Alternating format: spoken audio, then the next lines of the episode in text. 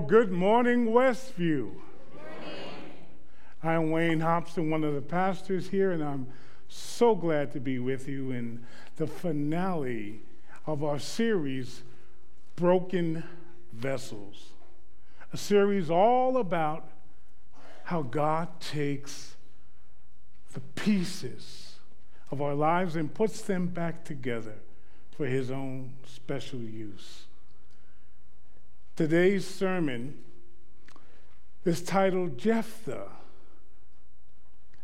a trilogy of trauma.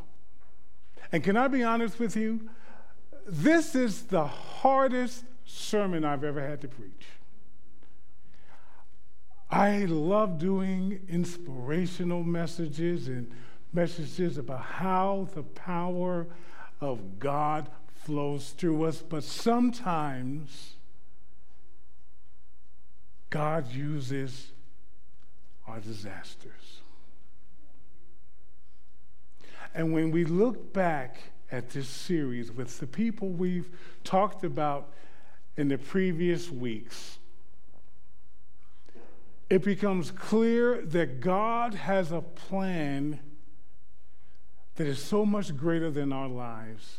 He can take whatever comes in us and through us and use it for His purpose.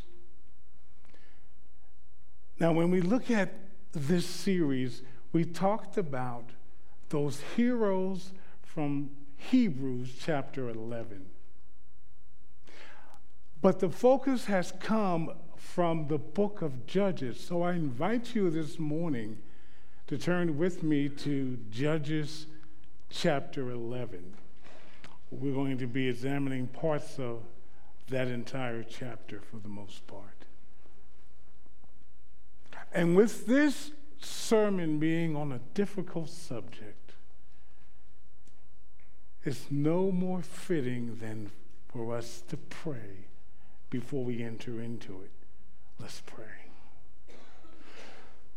So, Father, we give you this message. I give you myself.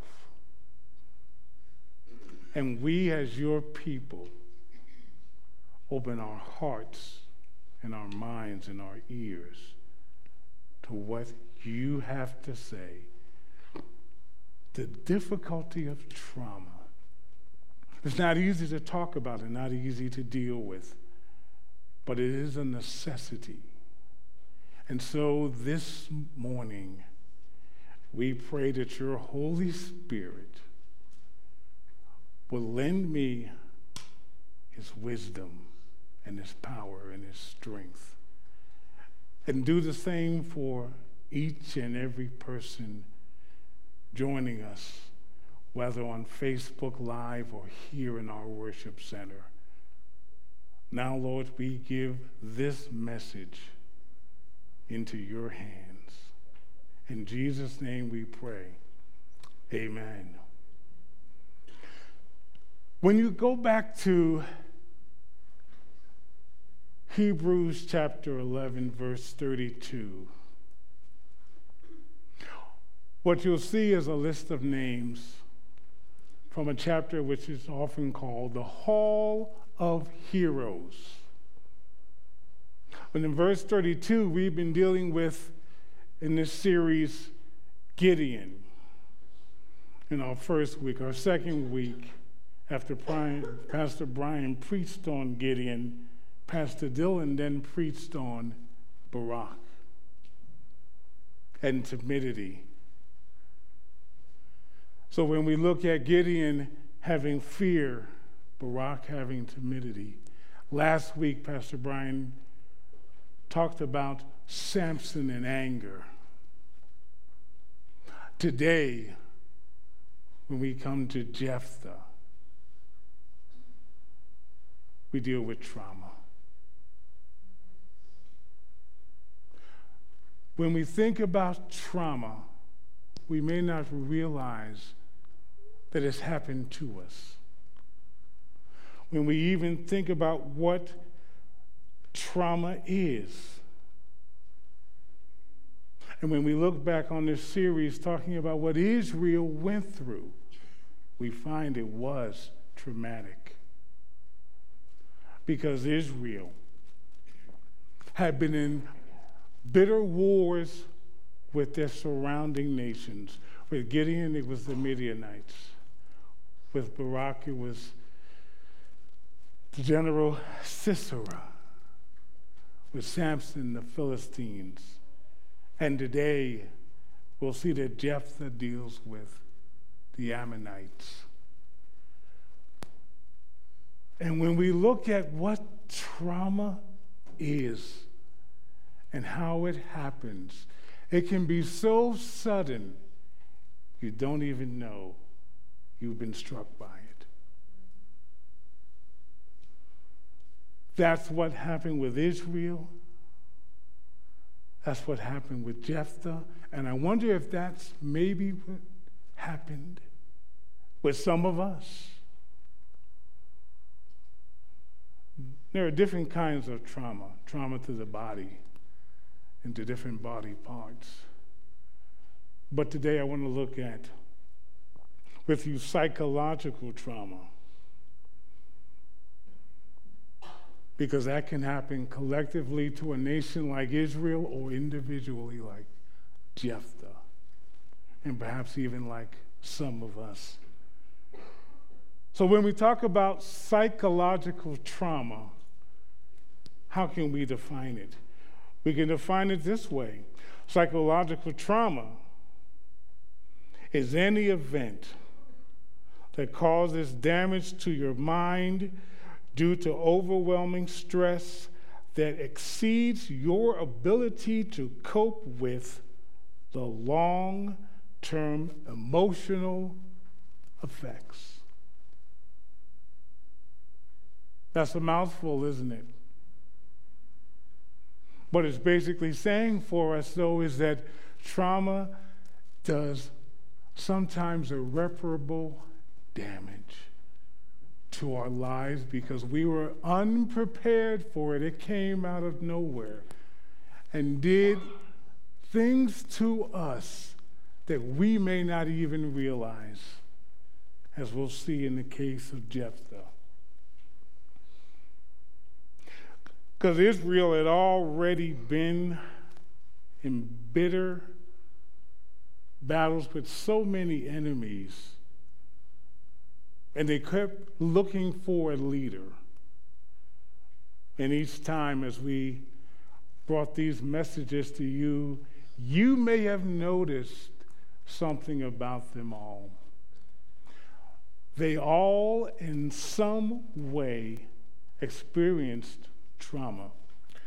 Gideon, because he was a small man and took to hiding because of fear for his life, for God gives him victory.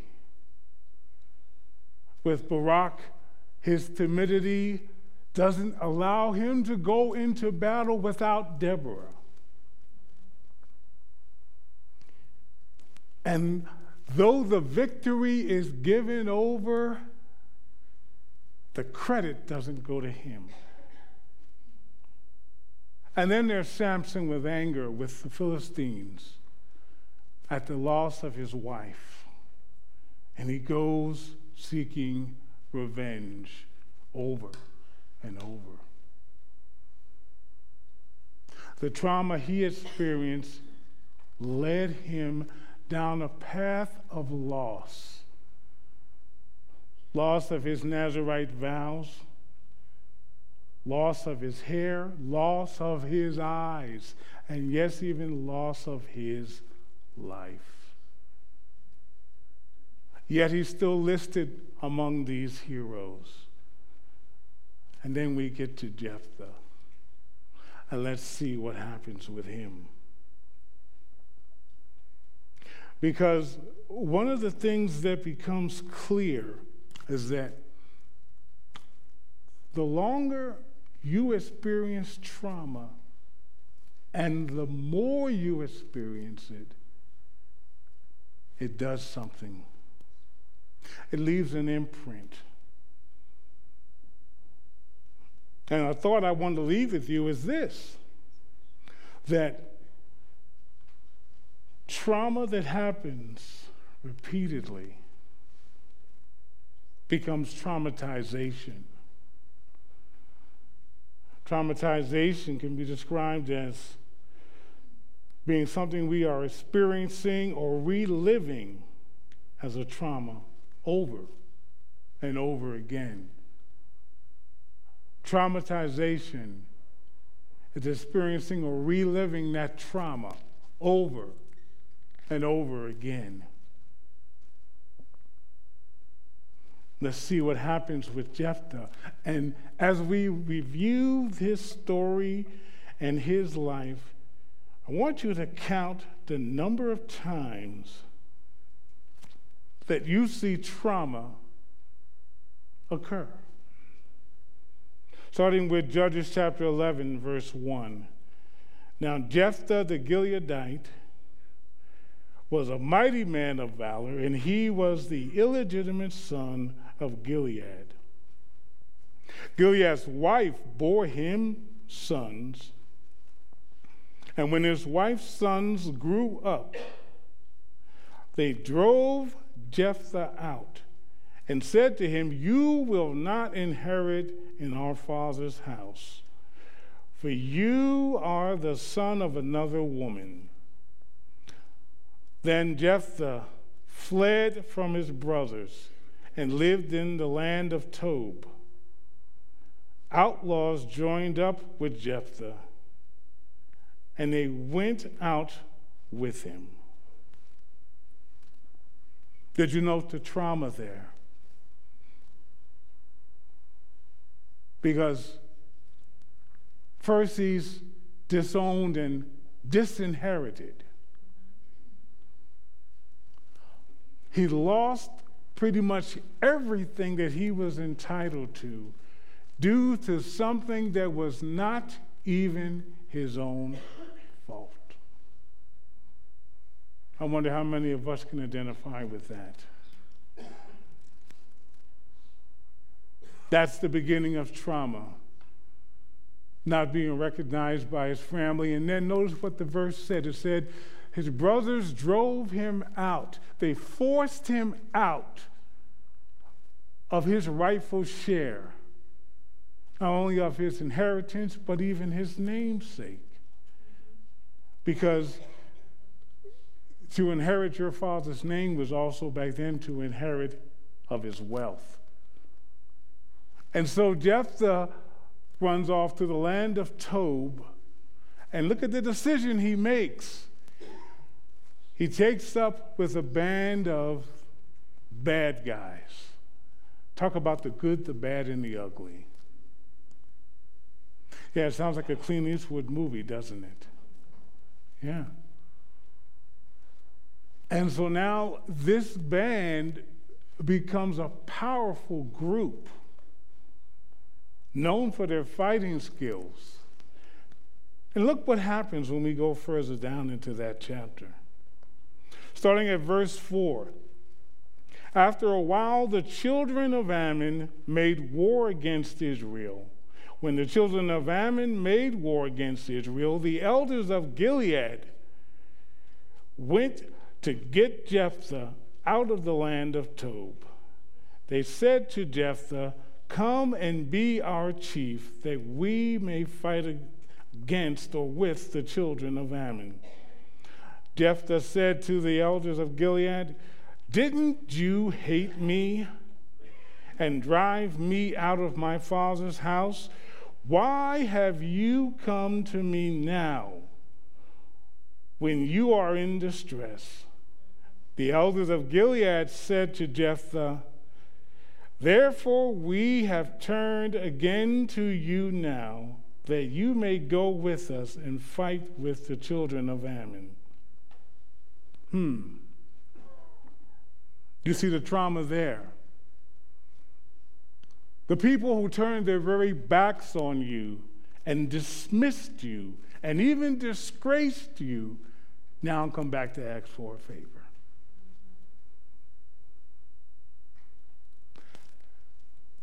How disingenuous can you be? In the midst of everything that Jephthah's already experienced with loss and having now to take up with a band of bad guys, he's called upon to return back to the land he was thrown out of to save them.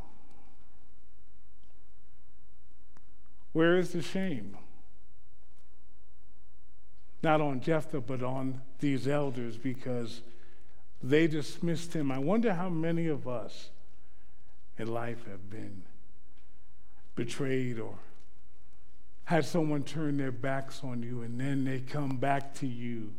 They have the unmitigated gall to show up at your door and ask for your help when they would have left you high and dry. But Jephthah decides that he is going to do the right thing.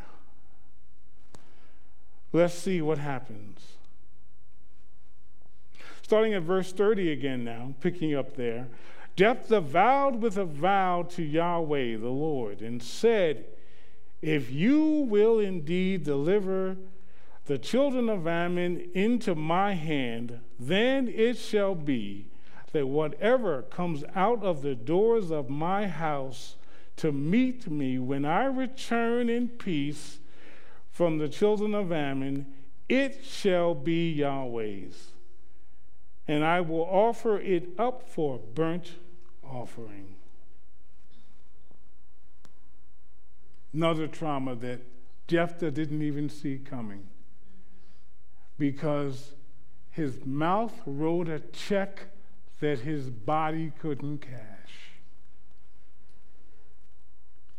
He made a decision and made a statement behind it, not knowing the repercussions. I wonder how many of us can identify with that. And it all starts with trauma. It all starts because he was disowned and dismayed. Here's the sad reality as we go back to our story. So Jephthah passed over to the children of Ammon to fight against them and Yahweh, the Lord, delivered them into his hand, and he struck them from 20 cities, and with a very great slaughter. Trauma right there again. Slaughter of war. So the children of Ammon were subdued before the children of Israel. And when Jephthah came home to Mizpah, there was his daughter hurrying out to meet him, dancing to the rhythm of tambourines. She was his only child. When he saw her, he ripped his clothes and said, Oh, no, my daughter, you have completely ruined me. You have brought me disaster. I made an oath to the Lord and cannot break it. Yet another trauma.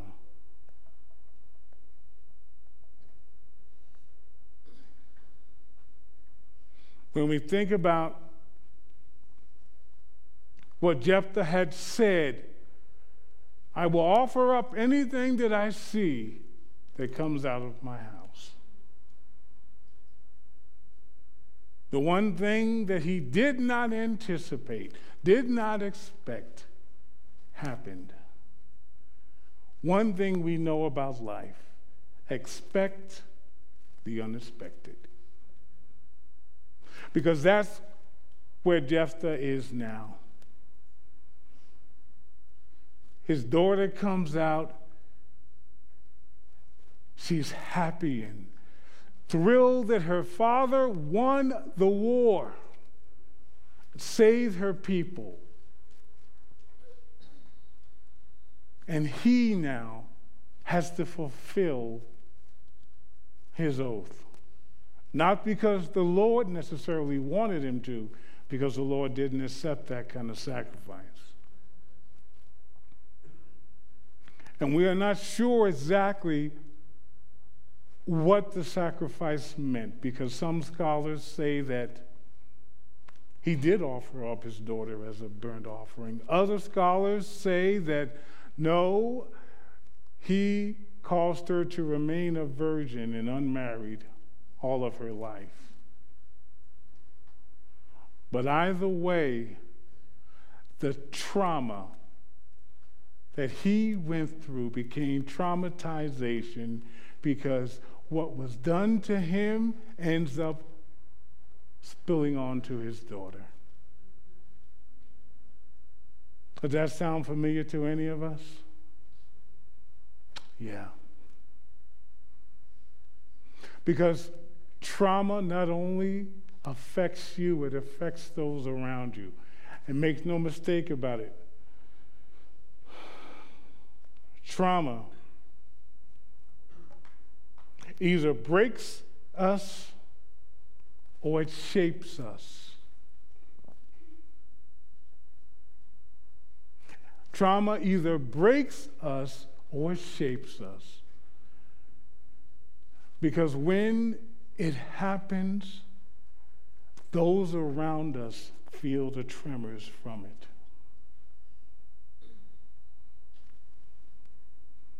So Israel had trauma. And now Jephthah had trauma. And now Jephthah adds to his own trauma through his daughter. And the end of this story talks about, in the very last verse of chapter 11, that the women of Israel would gather every year for four days to commemorate Jephthah's daughter. So now an entire nation is engulfed in one person's trauma. And they live it out over and over again, and that becomes traumatization. I kind of know what that feels like. I experienced a bit of that just recently. You see, there is a story that is now being retold on the channel ABC.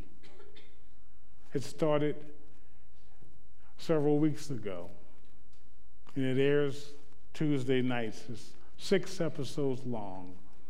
It is a docudrama called Women of the Movement. And it is all about the story of a 14 year old boy named Emmett Till.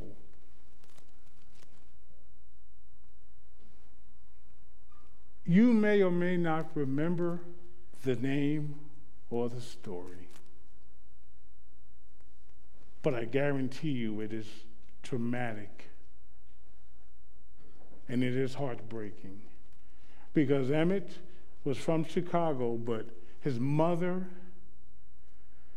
Mamie Till Mobley, sent him in 1955 from Chicago to Mississippi to spend the summer with relatives.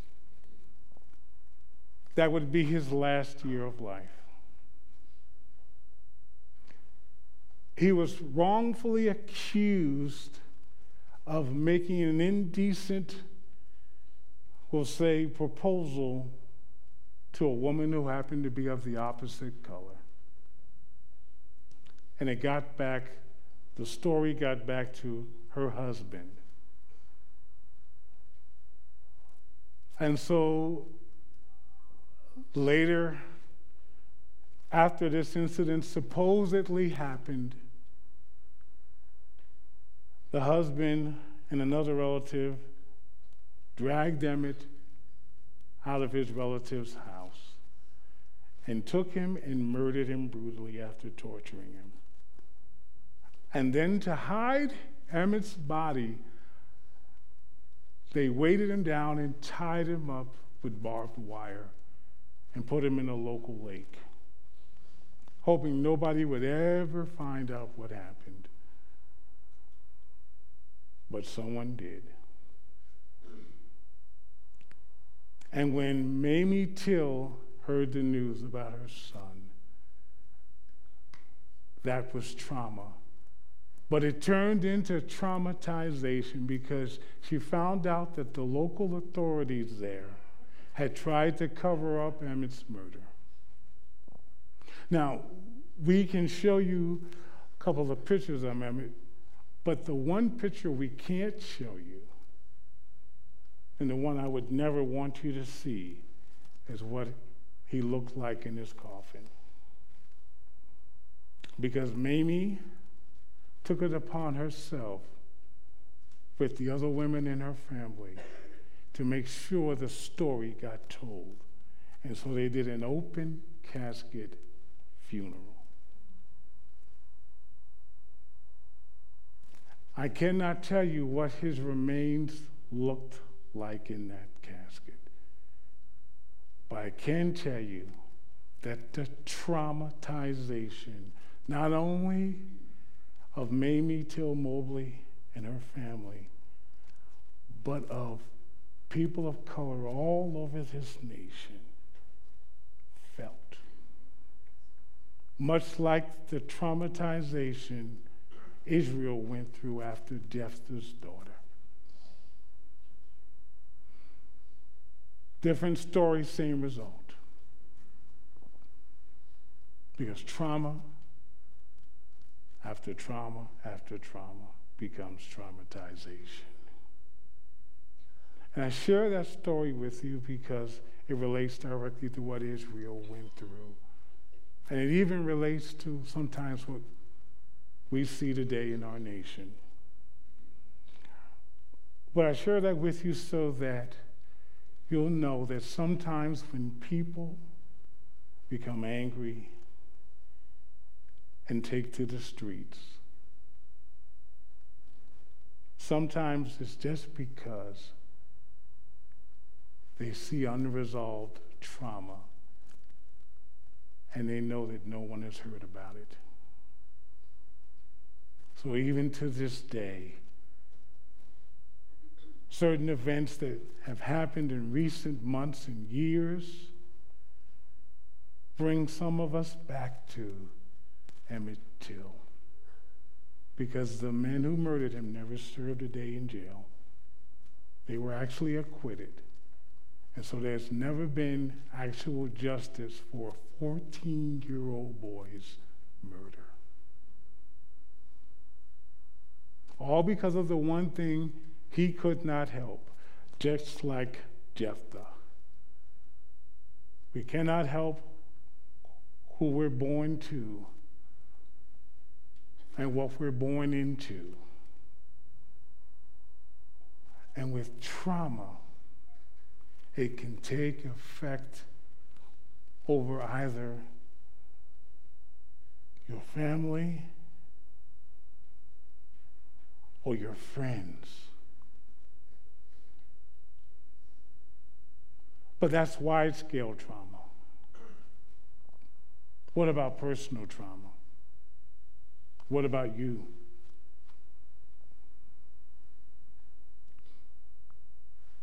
Have you been through something that has either been so horrific or exacerbating that you can't even think about it anymore?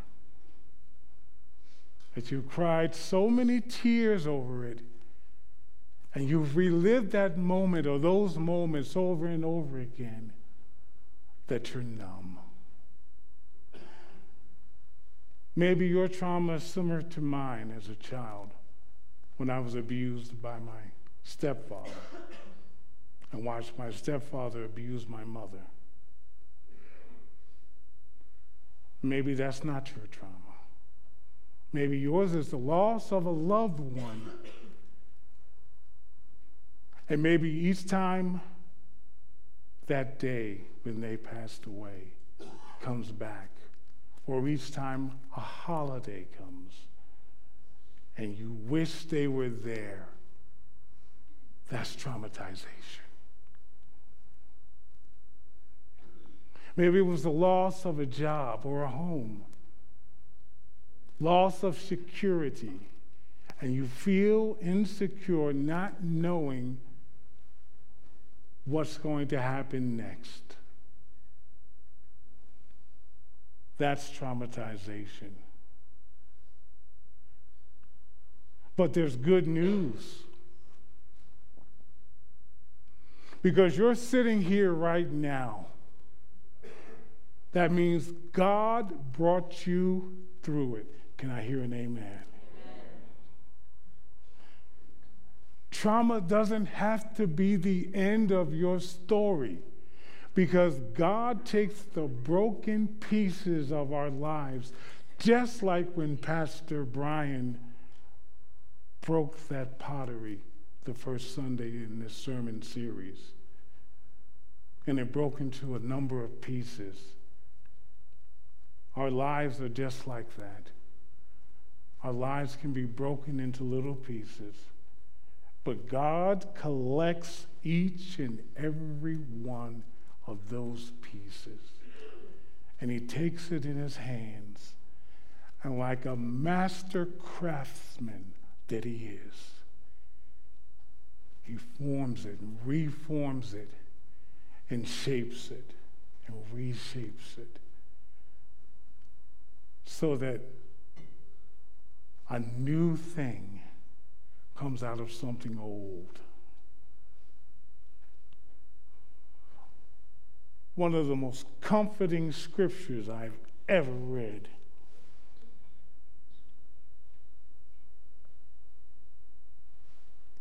Reminds me of that.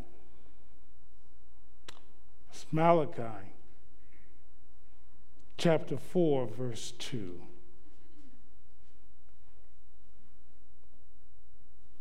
And here's what the Lord says not only about his people Israel, but about you and I, and even about what we've been through in life. He says, But to you who fear my name, the Sun of Righteousness shall arise with healing in his wings, and you shall go out and leap for joy like calves from the stall. And that S U N, the way it's spelled there. In many Bibles, and probably even in your Bible, that S is capitalized. Because many of us have come to realize that the S U N actually represents the S O N of God. Jesus knew a lot about traumatization. He went through it and bore it on his back physically. And that's why we're sitting here today. Because of what he did then and how it heals us now. Because God gives us triumph over our trauma.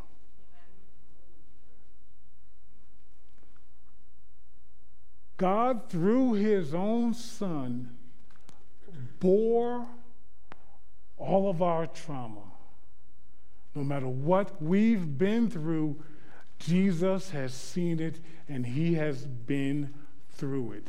Why? So that he could share that experience with you and then heal you from it. And that healing may not come overnight. No, no. It doesn't work that way. It won't be that fast. That healing will be like a journey. But it's a journey that Jesus takes with us.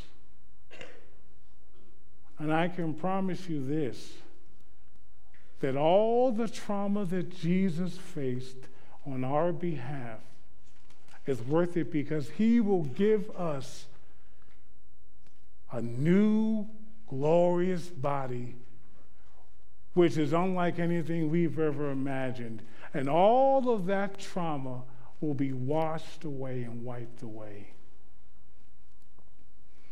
Because Jesus is that Son of righteousness with healing in his wings, in his arms.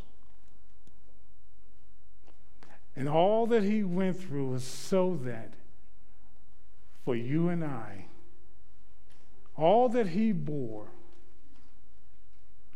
was so that by his stripes we are healed. Say it again. By his stripes we are healed. Let's pray. Father, we give you thanks for this time and for this moment. We thank you because we know all that we have faced, you have prepared us to face. All that we have experienced, you have already seen it. Nothing is hidden from your eyes. And now, as we prepare to go into offering, we pray, Father, that as we give, that we would feel you giving back to us. We pray, Father, that as we offer up our tithes and offerings, that it would go beyond that, that we would also offer up our traumatization and leave it at your feet. For we know that weeping endures for a night, but there is joy in the morning. And so we look to the sun of the morning and all of his healing and righteousness. In Jesus' name, amen. I want to invite our prayer team to come up because I felt that it was fitting for us to pray together and for you to have someone to pray with if you've experienced trauma. And if you have had things in your life that you know have left an imprint on you, we want you to be able to come up and pray and know that you are loved and know that Jesus already has felt your pain.